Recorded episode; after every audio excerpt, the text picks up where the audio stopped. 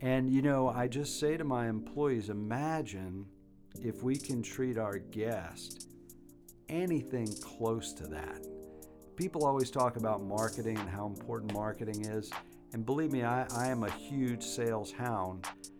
But if we treat every guest that way, I promise you they're going to tell 27 other people about that experience, and that next piece of business will come from.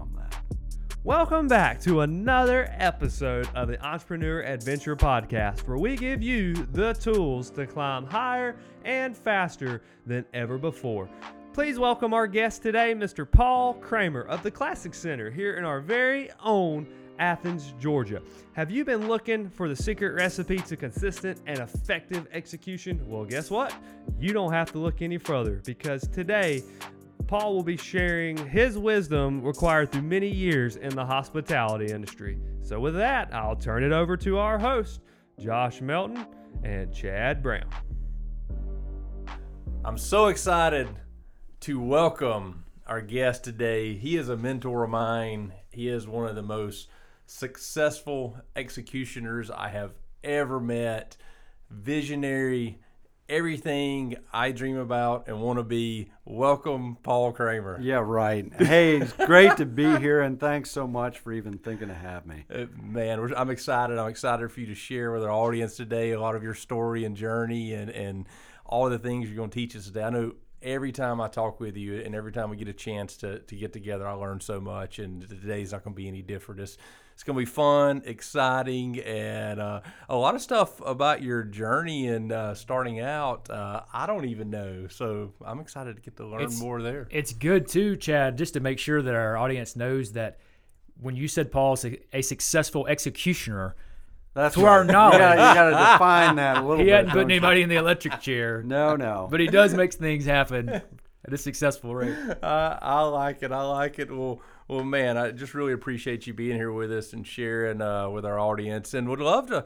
Let's just start out and talk about your story and how you ended up in Athens and how in the world you you ended up in, the in, in this type of industry and and, and business. It is indeed a crazy journey. I mean, I, I'll tell you the truth. I started out really wanting to become a truck driver, and not not that there's anything wrong with this that. is a You but- took- you this took a is wrong turn, great man. start, by the way. but I'm I'm telling you the truth. I had two uncles, and they made great money, and they were hauling steel. Um, and I was young, and I saw their livelihood and, and how they were able to take care of their family.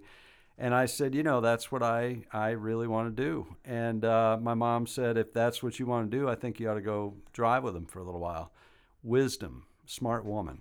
So I went out there, and they leave at one o'clock in the morning. oh my Um, goodness. so 10 minutes down the road, I'd be sound asleep. And after two outings, my uncle said, Son, I don't believe this is for you. Um, Now, so how old were you at this point? I was 16. Okay, Uh, all right, so you got were- out there. Yeah, I learned how to drive the tractor trailer. I learned how to, you know, make it through all the gears. But there was no way that I was cut out for that uh, at all. Now, now, did you have to have snakeskin boots and country music, or was that optional? No, that was optional. they did not, but they did talk on the CB back then and do all that kind of stuff. But um, but they did make good money. And you know, my dad, I was fortunate. He was someone who just said, "Listen, you don't have to go crazy about this. All you need to do is find something that you're passionate about." And I really don't care what it is. Well, about then, I was working at a, a local restaurant, and uh, I started as a dishwasher and uh, got the job there from my brother.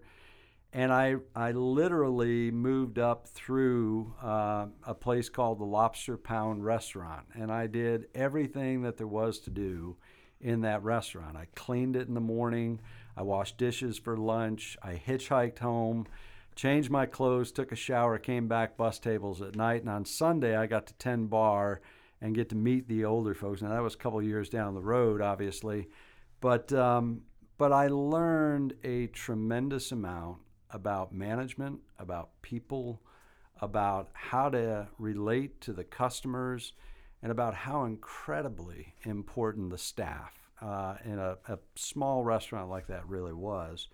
Um, and I loved it. I laughed so hard every day that I went to work. Oh, that's great. I just absolutely loved it. Now, we were in upstate New York, and Saratoga was just down the road. So, what we had were people that wanted to stop and celebrate. Uh, they were ordering steak and seafood. And as a busboy, there was only one busboy uh, for the whole restaurant. And so I was making, at 16, I was making tips that was probably 100 to $125 a night uh, because I got 10% of whatever the girls made. And uh, it didn't take me long to figure out if I did a little servant style leadership, if I set them up with everything that they needed, I made a lot more money. And it was instant. Yes. Um, Did you connect the dots on this yourself, Paul? Like the things that you're learning in this environment, or was there someone there pointing some of it out to you? I mean, look, I had great mentors, but that really comes a little down down the road. You in just the saw the story. angle. Is that? But yeah, this was just, um, you know, I was raised to work hard, and when I got in, the way you got to be a busboy is the girls got to pick who they wanted from the dish pit crew. And so um, when they would ask me for something, I didn't walk to the cooler to get it. I ran. I mean, my dad, you know, that was instilled pretty early on. So I was just fortunate that they picked me and, and we went down the road that way. But let me move on because we'll stay all day on the story. Um, now, hold on a second before we move on. You're making great money, I way more than anybody else your age at that in that area, I assume. became a huge uh, topic of conversation in my home.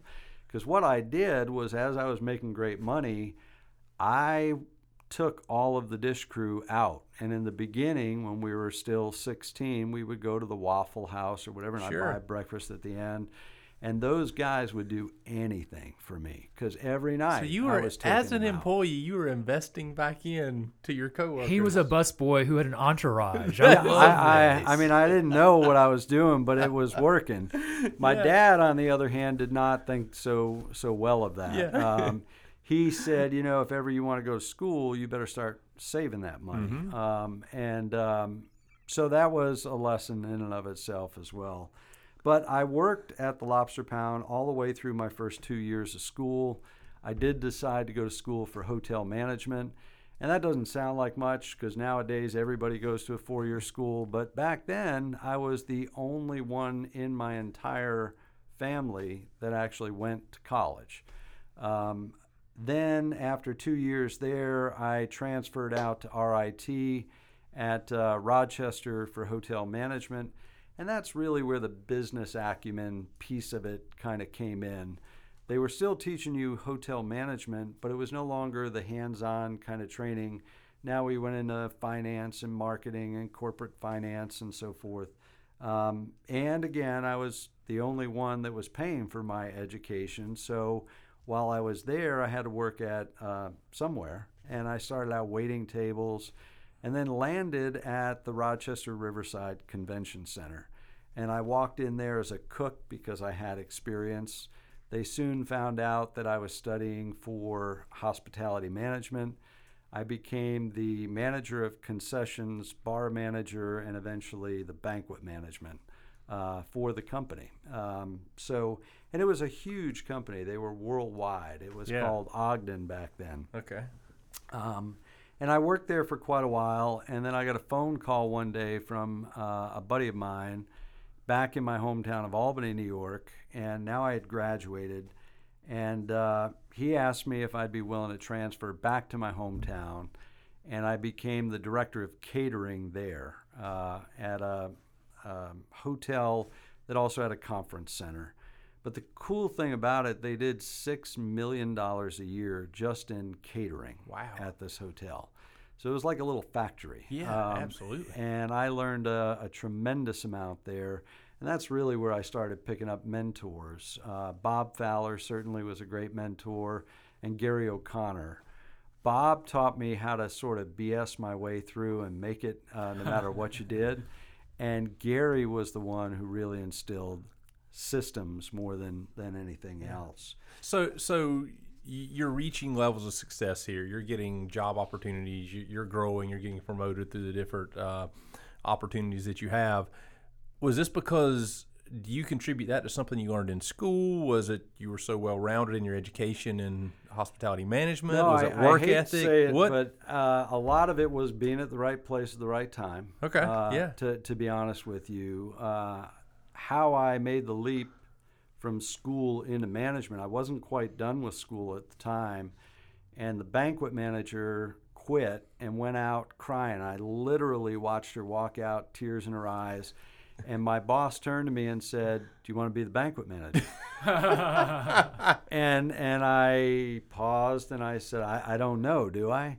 Um, but in that is really a great story. I, I did take that job, but I didn't know what it was to be a banquet Yeah, manager. I had not. no idea.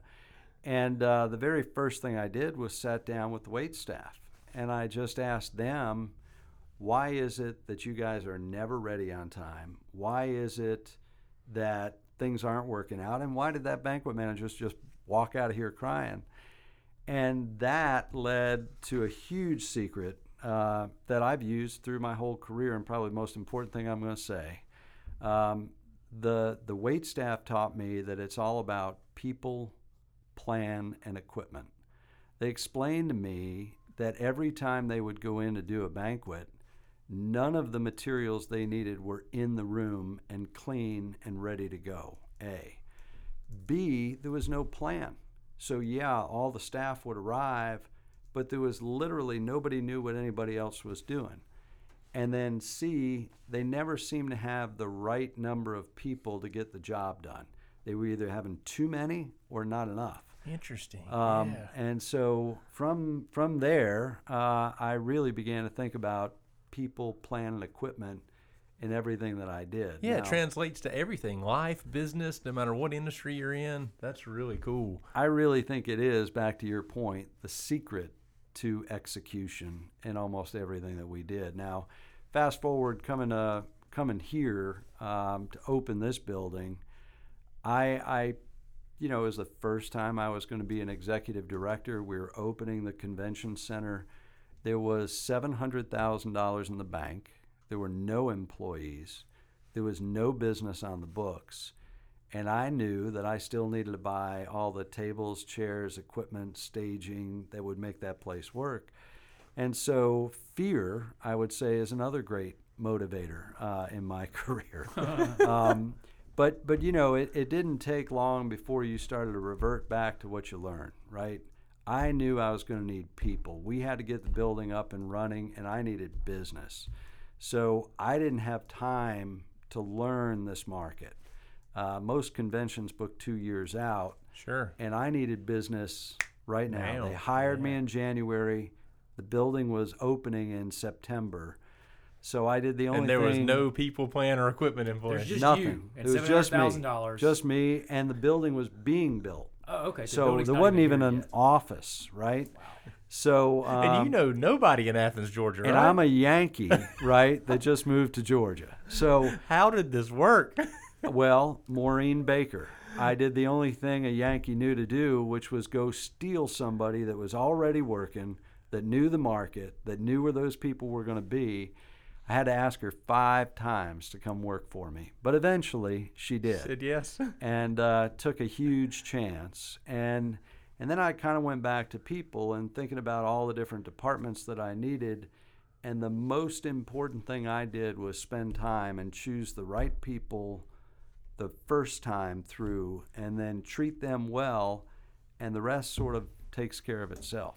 Um, All right, I got a question for you here because this is something all entrepreneurs uh, face. Um, anybody that's in management or growing, you want to hire the right people the first time, absolutely. but also hey, you make you have mistakes, you- right? You, have little or no business, and the right people cost money. How do you over? How did you overcome that fear of, man, if I get the right people from the start and all the people I need, I'm burn through all my money before I can build the back end of bringing in the customers. You are business? you are exactly right, and and even though we were an authority, it was just like running my own business. Absolutely, In yeah. fact, I'm going to tell you a great little story. I I was going along, and we had hired uh, operations person locally. Hired Maureen Baker locally. My engineer came locally.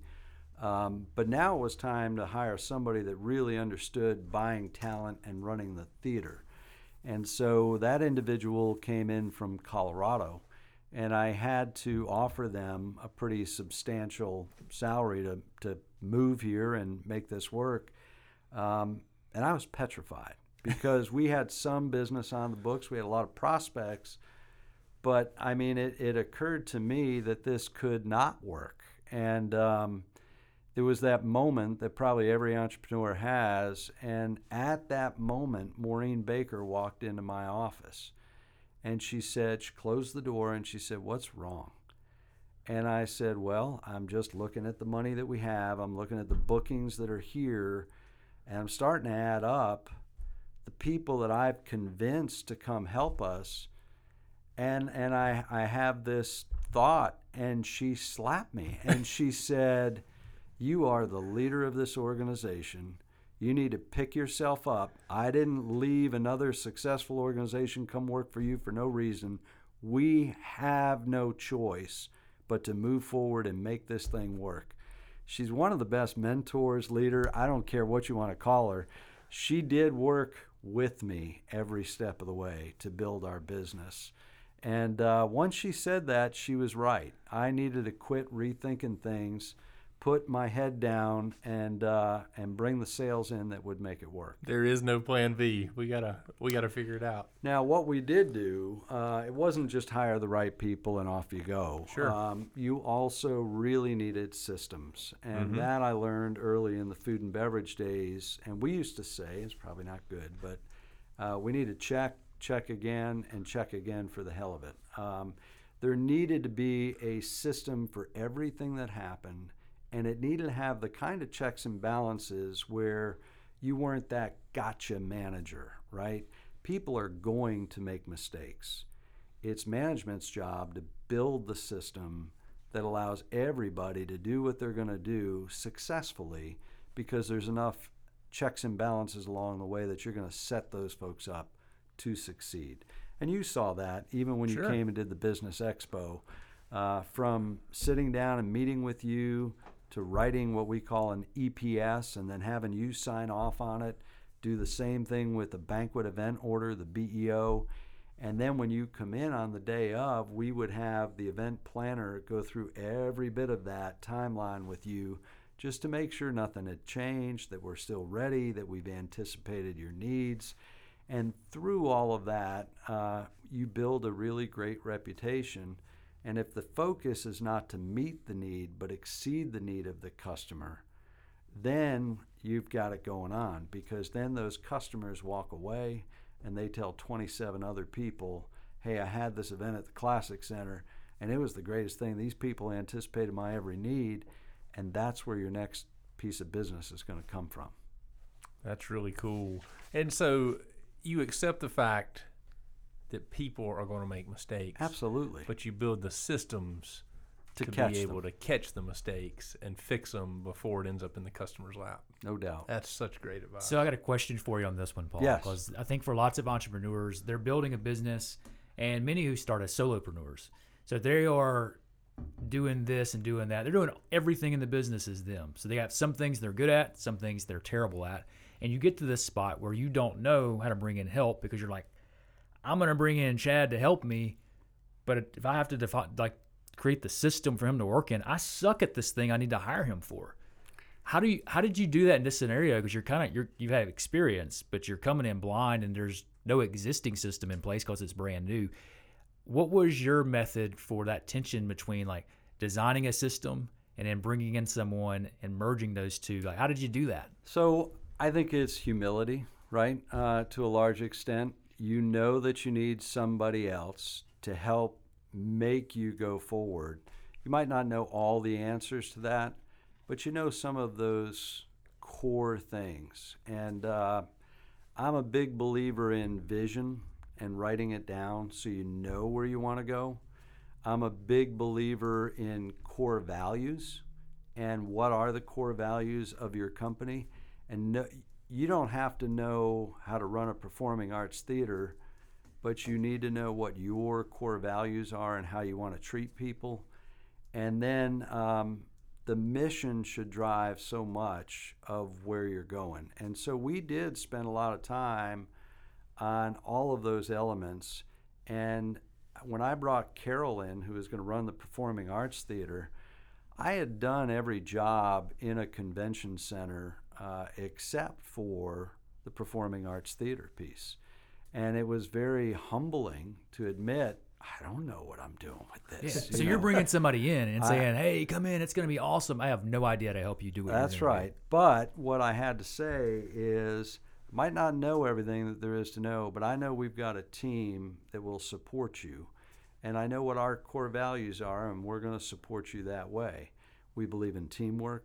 We believe in hospitality, and we believe in servant-style leadership which means that if that stage needs to get mopped before Al Legati comes in and you're setting up the box office, then the executive director suddenly gets a mop and a bucket and goes takes care of that.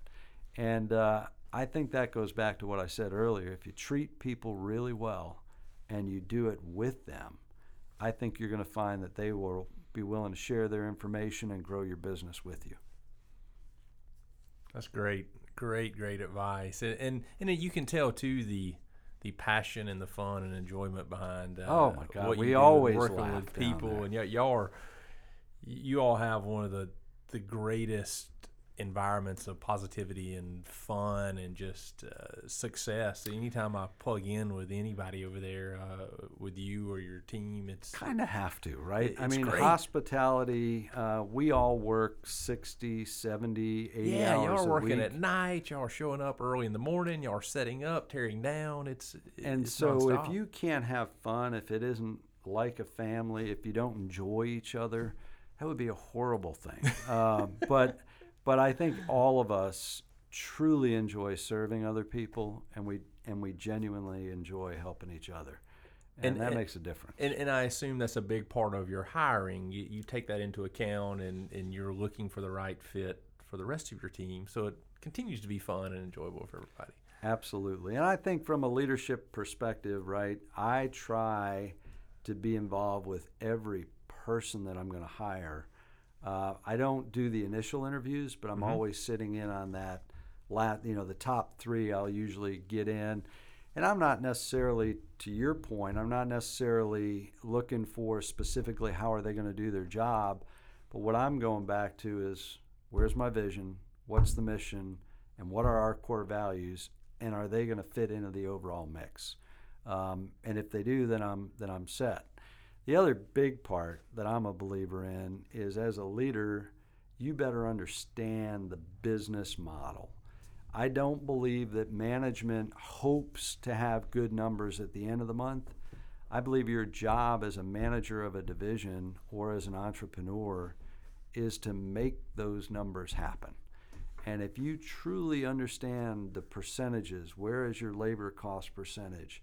And you do your homework. You read over every event that you've got for the next two weeks and you schedule, then you go back and calculate how much am I about to spend before you spend it. And you know where that percentage needs to come in as a as contrast to room rental in our business. Then you can find out exactly where you're going to be before it ever happens, which is why I love my business. Every part of my business is calculable and I can figure it out way in advance. And all of the folks that work at the Classic Center, they know what line items on the P&L belong to them. And so it's very empowering to them. And they don't have to wait for me to tell them they've done a good job. They know they've done a good job. There's this book that I read, very popular in the small business community called Traction. But one of the key components of Traction is like everybody has a number and they know what their number is. Like you're saying, it's like if people can know, like, here are your numbers. If you understand your business model, you understand where you fit into the business model, like, hit your number. Like, you don't, not that you wouldn't praise people because I know that you do, but they, Absolutely. they know they're winning based on, they know their number and they know if they're hitting it or not. And, and you said the word winning, and that's how we feel uh, down there. And everybody, it's not just that I know or that the board of directors knows. Everybody knows when somebody's hitting their numbers. And the converse is also true. Yeah. You know, everybody knows if you're not hitting your numbers. Which is great because it's an external um, circumstance or pressure that will make people rise up to perform. If I know that, hey, Chad knows if I, I can't hide it from Chad. He knows what my number is supposed to be and he can see it. Like that's a good pressure for winners to have It's anyway. accountability, Absolutely. right? Yeah, And, uh, accountability, and there's just no question. Am I am I good at my job? Uh, Am I doing a good job this week? You've got the numbers in black and white to to you're either winning or losing. You- You're either performing or you're not. And a lot of people freak out over budgets, but honestly, I just feel that it's a part of that plan. If you've got an accurate budget, you know where your percentages are, you share that information with everybody, then the business part of it goes a lot easier going forward. I know our experience with doing this the Stronger Business Summit. As you're saying what your core values were, or excuse me, are at the Classic Center, I'm like, man, that's exactly what I felt when we were in those rooms doing the plan. Like the week of the event, we're doing a you know kind of the last round of planning and walking through some stuff. I was like, man, this is like a big team. These people seem to actually like working with each other, and I felt appreciated. Well, It wasn't like we were like causing a problem. We are asking for special things, and it's like, hey, yeah, we can make that happen. It was like we were the honored guests being there, which is exactly what as you I said. You make people that feel that way. more than you'll ever know. It is the foundation. You know, when you talk about hospitality, how do you define hospitality? We all know what it is, but it's very difficult to define. So what I do when I'm interviewing is I just tell every employee, look, it's it's that thing the first time you went far far away to college and you came home and where I'm from, when you pulled up in the driveway, mom and dad weren't sitting in the living room waiting for you to ring the doorbell. They came running out to that broke down car I had, flung the door open, and they hugged me like they had never seen me before. And then mom would start bringing me toward the kitchen, and about halfway there, I smell my favorite meal being baked in the oven. And it is an unbelievable feeling to know that somebody anticipated what I truly wanted and never asked for. You walk in that kitchen and you pop the fridge open, as every guy generally does, and you look inside, and there's every one of your favorite drinks sort of lined up. That night we sat down, had dinner, and uh, all of the conversation was about college and about me and about my future and uh, from the whole family. That night, when I'd go back to my room, walk in there, it was immaculately clean. And when I slipped between the sheets that night to go to bed, I could smell the fabric softener. I knew that bed had been freshly made up that day. And so it would go all weekend until it was time to leave. And she would then walk me back out to my car, hug me again, give me that fond farewell put cookies in the back seat that would haunt me the rest of the way home. And, you know, I just say to my employees imagine if we can treat our guest anything close to that. People always talk about marketing and how important marketing is. And believe me, I, I am a huge sales hound. But if we treat every guest that way, I promise you they're going to tell 27 other people about that experience and that next piece of business will come from that. How So- about that for a vision?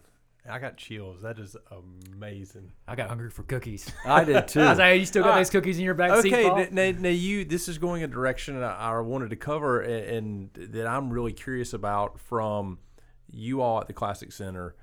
You bring in an amazing number of conventions and shows and events. We're, we're talking in normal times outside of COVID, five to six hundred a year, right? Almost 700 events a year. And just to put that in perspective, two a day, by the way. Price Waterhouse Coopers does a study every year of every building, whether it's the World Congress Center or it's the Oconee Civic Center. Sure. And on average, they do about 280 events a year. So in Athens, we're doing 700 events a year. That's incredible. And and and these events can book anywhere. They, Oh, they- yeah, they don't have to be in. Athens. They don't have to come here. There's maybe even more challenges because the travel to Athens. How have you been able? And every business owner struggles. How do I sell? How do I get more customers? How do I get more clients? You you all have figured out how to perfect that. And is it through Well- this word of mouth experience model? Is it that truly, I mean, that's the foundation, right? Okay. Uh, I think there's another little secret weapon there. We spent as a team uh, an entire weekend, and we said we're not living, leaving here until we come up with a brand statement. What does it really mean? What does our brand really mean? What's our brand promise? And and that will allow us to know what we're going to market. And uh, we brought in a consultant to help us facilitate through it. And I can't even rehearse what the brand statement is, but I can tell you what he said. Uh, be impressed is really the outcome of that brand statement. I recognize that as well. it's And- on everything. And he said, Paul, none of your employees will remember this paragraph of the brand statement, but all of them can remember two words be impressed. And if you work towards making sure that all of the employees are focused on that same thing, you're going to have an incredible marketing program. And uh, that's really what we focused on for the last 25 years. Okay, here's where I'll steal the show for a minute and, and get selfish and start uh, asking you questions to help me in my business. So you're growing, you want to impress everybody, all about experience and creating that welcome home experience. To do that, you got to continue to deliver a high level of service as you grow. How are you able to grow to 700 events and continue to provide that? Are you over hiring? Are you hiring ahead of the curve? Are you just training to a level that's unheard of? How are you balancing that customer growth versus level of service? So, look, you can never train, in my opinion, somebody to be at that level. Uh, it's kind of like Disney, right? Disney yeah. doesn't tell everybody, hey, pick up garbage every 15 seconds. But instead, he sort of guides them to this this place, and I, I think we've been lucky, fortunate, whatever. Um, I, I think we spent a lot of time bringing the right people in to begin with, and then we work side by side with them. Um, and we spent a lot of time on what's called culture.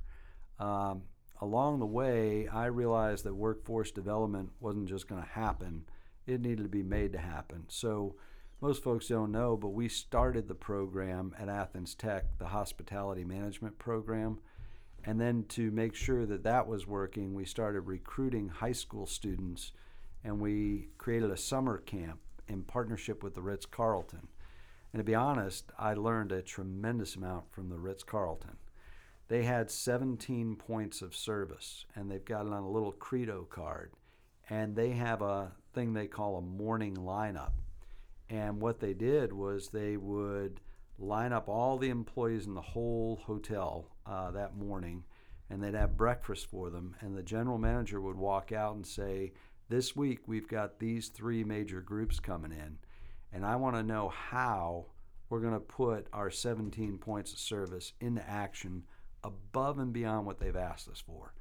And so the head of housekeeping will say, Well, I think we could do this upon arrival. And the, the bellman would say, I think we could do this. And, and it would help us remember the people's names on the way in. And, uh, you know, I, I sat back and watched all that and I went back and I said, Philip, what are our 17 points of service? And uh, wouldn't it be really cool if we did a, a you know, regular lineup and really talked about these on an ongoing basis?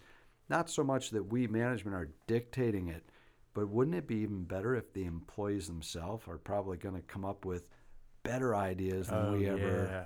thought about? And uh, once that starts, and then those employees get that good feeling from the other employees, then that whole thing becomes contagious and it just becomes a way of operating. That's awesome too, Paul. From what you're saying, the whole style of this, they didn't seek to extract value from the employees before they provided value for the employees. They Absolutely. did a pancake breakfast. Absolutely. Like, hey, come in, let us honor you, let us show our appreciation to you.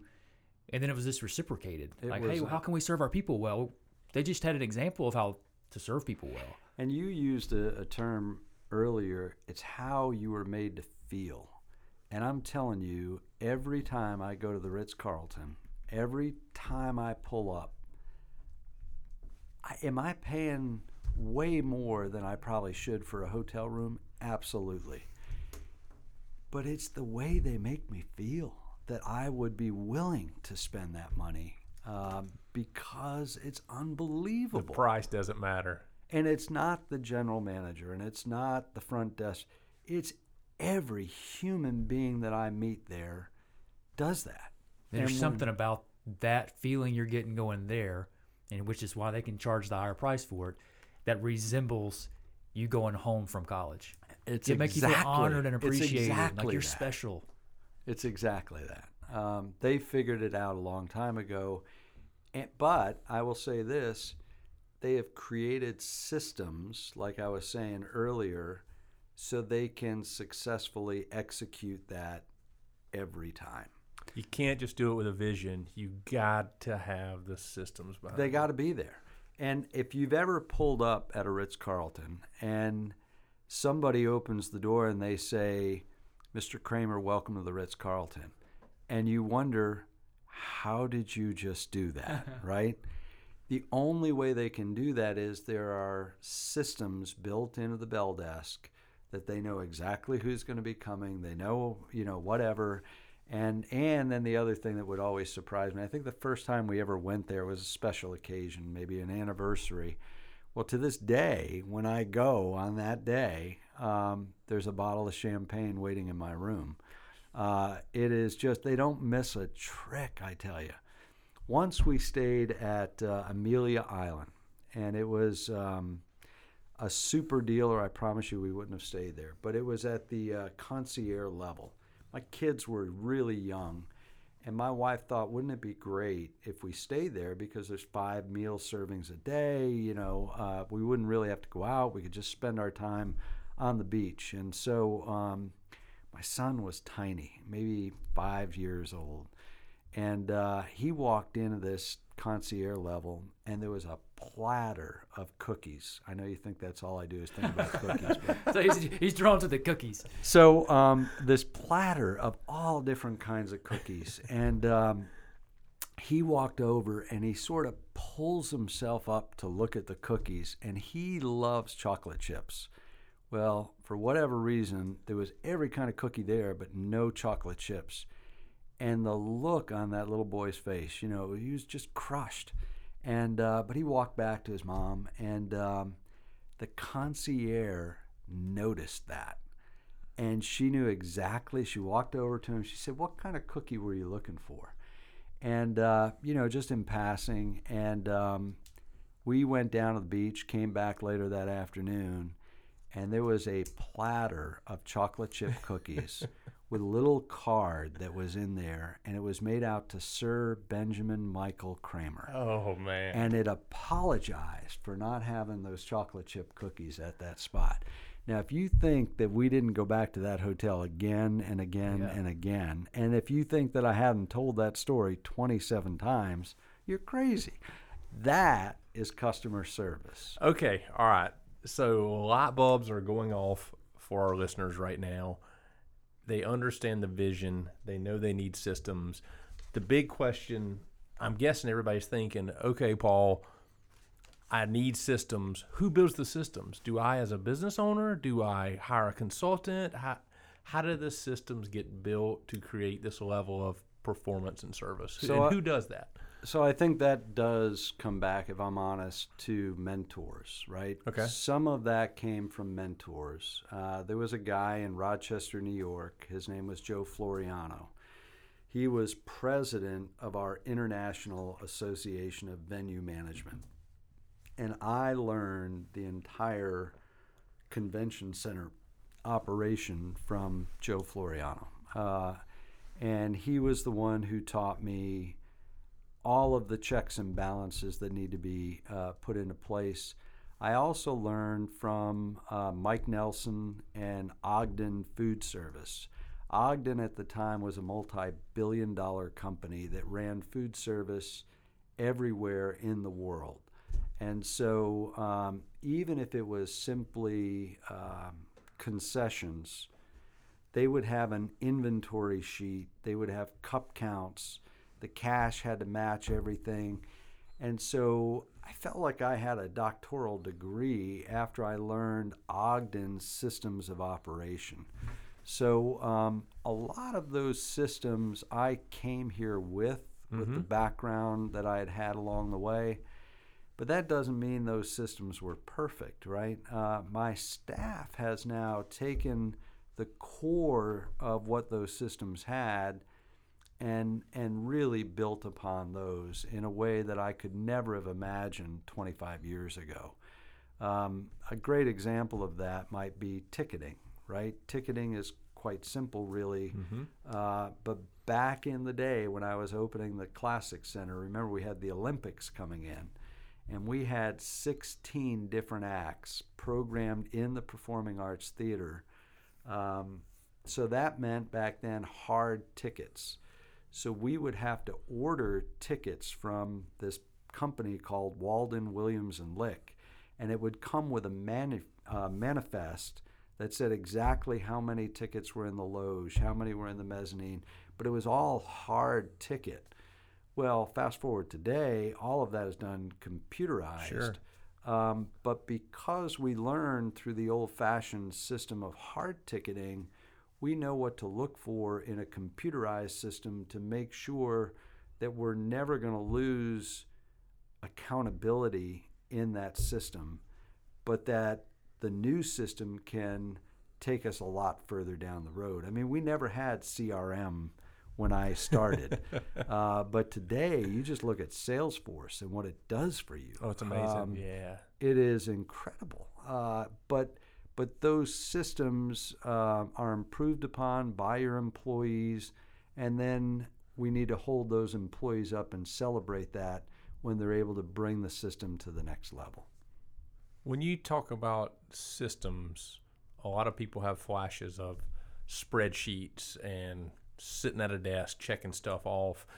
How do you balance systems and accountability with fun and service and loving your job? Does those is it just so good of a culture those systems mean winning and there's such a desire to win? I think that's a part of it. Uh, I think that the employees love hitting their numbers because everybody knows when they've hit their numbers. Everybody wants to be successful. But I, I think the other thing that's built into the system is nobody's as smart as all of us are. So um, the director of ops takes every event for the next two weeks, goes through it with a fine tooth comb, makes all of his or her notes in advance, anticipating problems.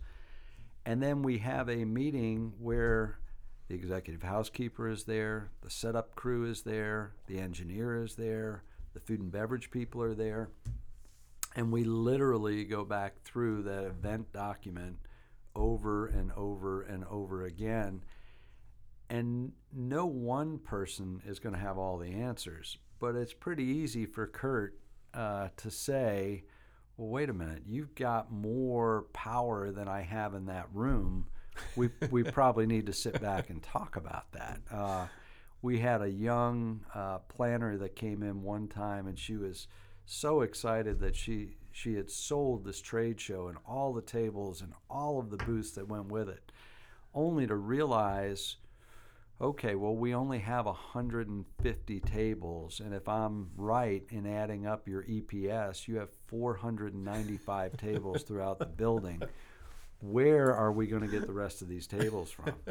And uh, we had to actually ship them in from Atlanta and instead of making money, we actually lost money on that event because of the transportation fees and so forth we had to buy. But it's all a part of the learning, right? And uh, and it's the only way you're going to get there. You're going to make a few mistakes, um, but but we just need to support each other through that, and and it works out fine in the end. So going back to your story, Paul. So you you get us to you're at the Classic Center. It's it's brand new. There's no events. You're hiring people and just starting to roll in the direction of like, all right, we're gonna make this happen. You kind of left us in the story of the time of where you're like, oh my gosh, are we're gonna make it, and one of your coworkers is like, we're gonna make it. You're the Buck leader. up, Make it happen, right? Well, today the Classic Center in Athens is just phenomenal property. It's recently expanded. We have a very unique political culture in Athens, and you somehow found a way to get everybody on board enough to make these drastic changes to I mean even this the the way downtown Athens looks with the Classic Center now like take us from that conversation Sure. to where we're at now. Like, walk us through that a little bit and give us a little bit of the, of the So like, how you just got like there. just like an entrepreneur, right? Um, we worked, we booked it and cooked it back then. Uh, everybody that was employed uh, was a salesperson. Everybody worked the events. Everybody cleaned up the events. I mean, it, it took all of us. But um, but I think to your point, the other real important piece is something called key performance indicators. And when you're talking about the difference of political folks that might come and go or whatnot, um, I think we were pretty laser focused on the mission, key performance indicators, and through that, we were able to have a measurement of success. And as those events began to come in, the greatest part of a convention center is we pump economic impact into our community. to And the there- tune of forty or fifty million dollars a 50 year, million right? dollars a year. Yeah, and it's about to go up with the arena. I mean, it's, So- it's phenomenal. And, and you saw that happen with the arena, right? The arena Absolutely. cost a lot of money Yeah. uh, to build, and it had a lot of opposition. Oh, it did, and and there were a lot of people that said, you know, I don't know if we need this, but when you could share with them the number of events that are projected to come in, the amount of spend per person that is going to happen that all the small businesses of Clarke County would benefit from, it's hard to deny it. And then I was also able to show the initial building we invested $30 million in, and now the return on that investment, just in the way of, you know, sales tax, hotel motel tax, ad valorem tax from the new hotels that have moved into the area, and the visitor spend, it amounts to like $600 million over the same period of time. So, return So it's on been a decent there, yeah. investment. Yeah. Yeah. Say, a decent investment. So it's uh, you know it's just a matter of breaking some of those things down, sharing it back, and understanding, regardless of your politics, right? There's certain things that everybody wants to see their community do, and that's grow and prosper, not just for one segment or another, but for everybody. And I think that's what the Classic Center has been able to really share. Um, you know, as we grow, as that economic impact comes in, we're creating jobs. And the really neat thing about our jobs is we meet people where they are, right? In hospitality, you don't have to have a doctoral degree to begin. Um, you can start out, and then through our cultural foundation, we've actually created funds that can take our employees and encourage them to go back and get their GED if they don't have that. Um, and we'll we've got funds that can help you with that.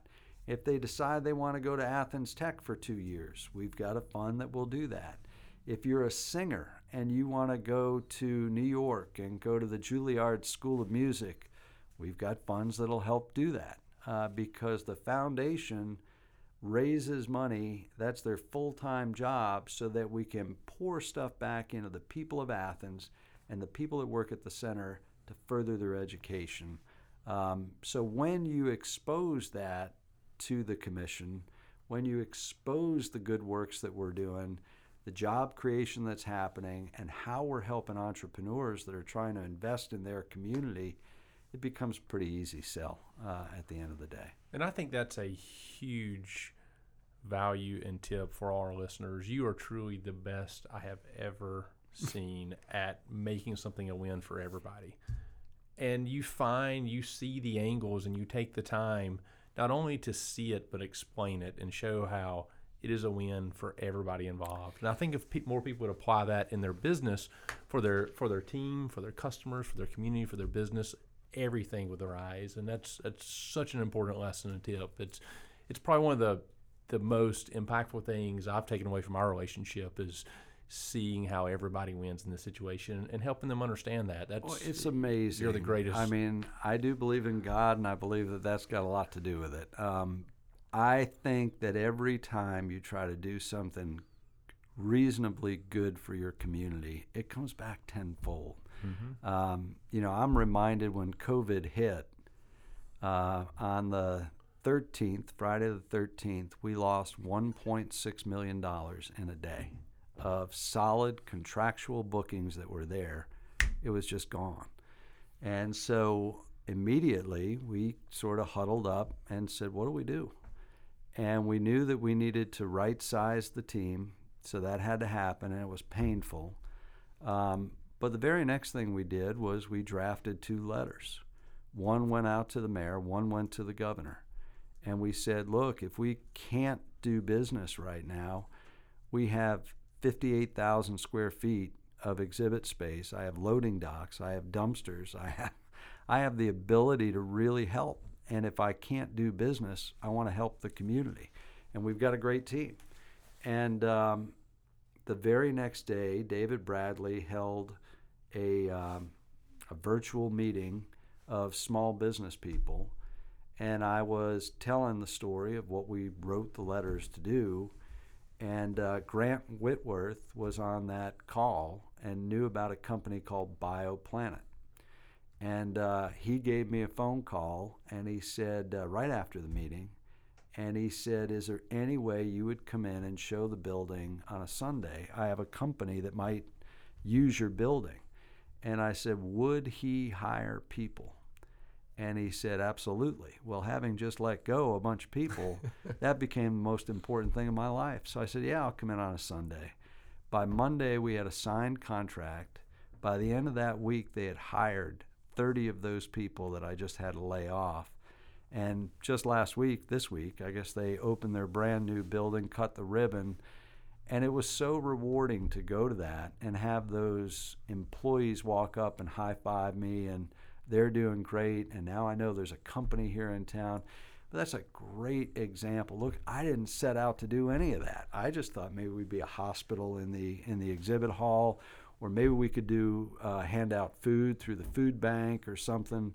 Um, you know, but it led to lots more uh, that we probably don't have time to talk about. That's awesome though, because in that moment, through circumstances you have no control over, your business is just Most people Put out lose one business for a customer. They've had a bad day and they curl up in the fetal position don't know what to do.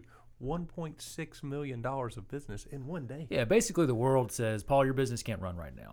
It but you had people, you know, we have some people like, I got to figure out what to do with my people. We can win. and we have equipment because your facilities. I mean, it's ultimately that's equipment then it's in your business. So you have some resources, and you were a, enough of a visionary to say, I don't know what the vision is yet, but I got people and I got equipment. What can we do?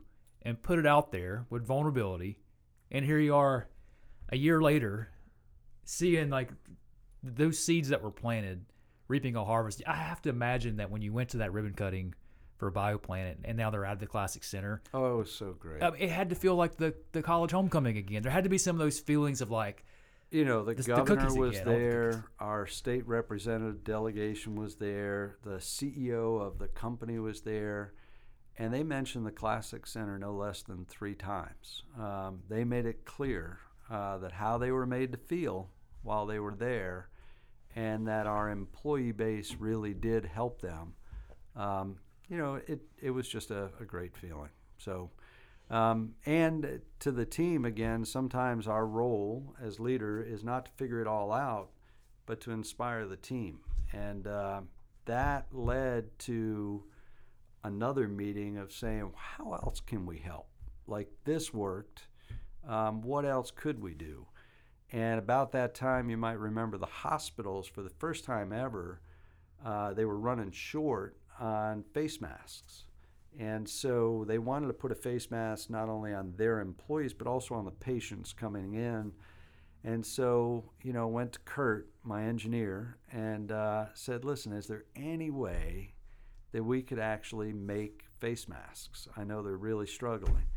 And uh, there was a woman uh, that we had come across that ran a sewing program, taught kids, kind of like we do with Bread for Life and uh, Lillian Jones, Steve Jones' wife, um, and she, I, I knew her through Rotary, and I called her and I said, "Listen, I know this is crazy, but is there any way that you would come in and teach my staff how to make a face mask?" And she said, "Well, Paul, yes, but I mean, you would need you know, 15 sewing machines. Do you have 15 sewing machines? And I said, well, no, I don't. But but give me a week. And uh, we reached out to all the members that we have in the foundation. Oh, that's brilliant. And we asked them, Sewing machine would you around." happen to have a sewing machine from way back when sitting around? Well, sure enough, next thing you knew, we had the equipment. Uh, we had a trainer, uh, somebody that had a plan. And she walked in, took our employees over. And Chad, you're going to remember, we raised money for an employee fund because there was no money. Um, and so what we did was we were able to keep people employed paying for them through that money that we had raised and produced 2,000 masks for Piedmont. Uh, and so we had BioPlanet making the, the machines downstairs that would kill the virus. And upstairs, we were making the mask in the ballroom. Um, and it was, it was a, again, a really great feeling uh, when you couldn't do anything else. Um, and then about that time, Danny came in and said, Hey, I got another idea. I know our mission says we're here to serve this community as the civic, cultural, and social center while maximizing the economic impact. What if we could still produce events but do it in a totally different way? And I said, What are you talking about? Um, and that led to a partnership with Terrapin. They found out about it, and we took local entertainers and we videotaped them in their homes. They videotaped themselves. And we put it up on YouTube, promoted the heck out of it, and found 4,000 viewers tuned in uh, to be entertained at a time when they couldn't have it any other way. And it always had the Classic Center brand down there at the bottom. So um, there's always a way to do something. And, and I'm telling you, it comes back tenfold. we talk about culture and talk about systems that are in culture. And like we've all been to chick-fil-a Oh and they say my pleasure. And for the most part they say my pleasure. And it seems like they've hired the right people. It's like it seems like that person actually meant it. But there's probably been a time for us where somebody's like my pleasure. And it will you know it was like Big difference. they're just going yeah. through the motions of it right? So there's a big difference as well between being in a difficult spot in business and saying what can i do? And also saying what can i do the Right. passion. yeah, like yeah, the- not what can I do as if uh, like I'm stuck and there's nothing that I can do and it's just like a relenting of frustration. What can I do? It's like no, there's always something you can do. And so not only you, but members of your staff are asking the question, all right, what can we do? We can't do what we'd normally do, but what can we do to still satisfy and fulfill our mission statement and make a difference in our community? And so you're making masks to protect, you're making, you know, machines to kill the virus, and then you're doing what you exist to do. You're bringing entertainment and value to people in that way as well, and in ways you've probably never ever thought of doing. But in the moment when the pressure's on, you said, "What can I do to still make a difference? What can I do to still win for us by helping others win?" And and I think it all comes back. You and I talked about this before the podcast. You mentioned it several times. Make it happen. Yeah. And that's something from a management standpoint th- that you teach. My management team needs to know how to make it happen. How Well, do we it- deliver? It's not just when they walk in the door when you hire them. I mean, we talk about that every week, every Yeah. every quarter, every month, and it becomes like the great game of business. I don't know if Sure. you ever read that book, but um, it, it truly is um, is a big part of how that whole organization operates. And um, and I think the the fun for me now is it's no longer me and Philip and Maureen. It's it's the entire organization, and uh, and I, I'd be remiss if I didn't also speak a little bit about the board. Um, you know, whether it's our cultural foundation or it's our board of the Classic Center Authority, it's absolutely vital to have that connection to the community. Uh, these people become our cheerleaders, our mentors. Um, they're the ones that are challenging us to think outside of the box. They're not afraid to say, "Paul, that's a terrible idea," you know. Um, and and if you're going to brainstorm, you're going to come up with a bunch of ideas. Not every one of them is going to be uh, a home run, you know. Um, but I, I think that I am just very lucky that this organization, from its inception, was started with a great board who um, really knew the community and knew where to go to open doors. And I think every entrepreneur, whether they have a board like mine that's mandatory or not, they should have a board of directors, people that they can go to that will be mentors that can connect them with the community and open doors otherwise they wouldn't have. So one of the things that, that you've done, and Chad was Chad and I were speaking earlier in regards to this, but kind of landing the plane for the episode here.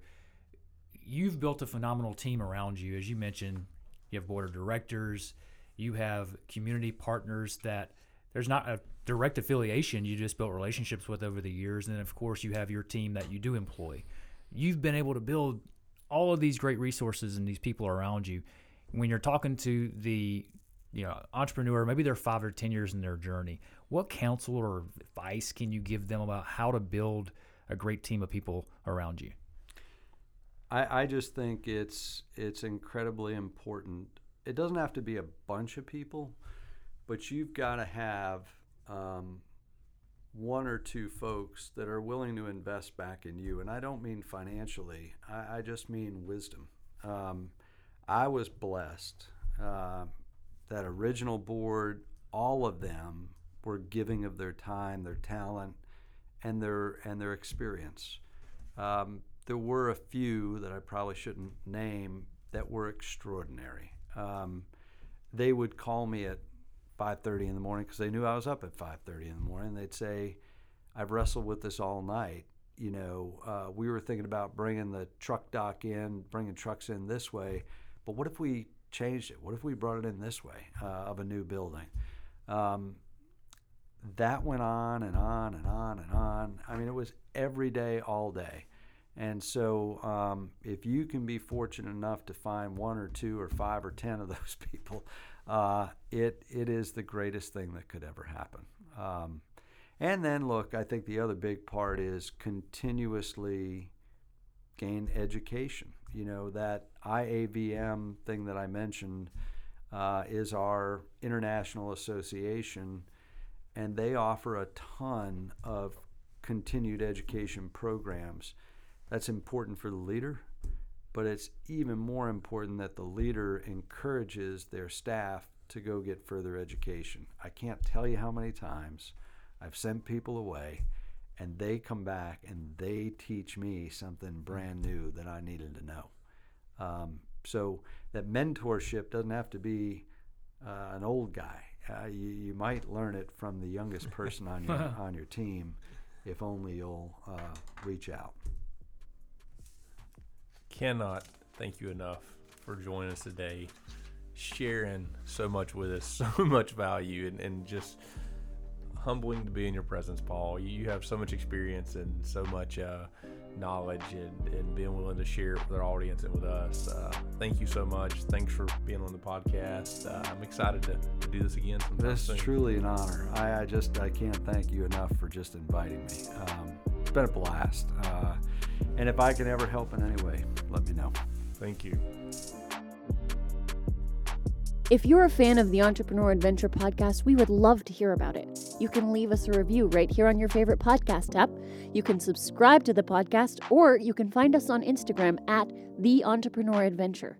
Until next time, thank you for joining us.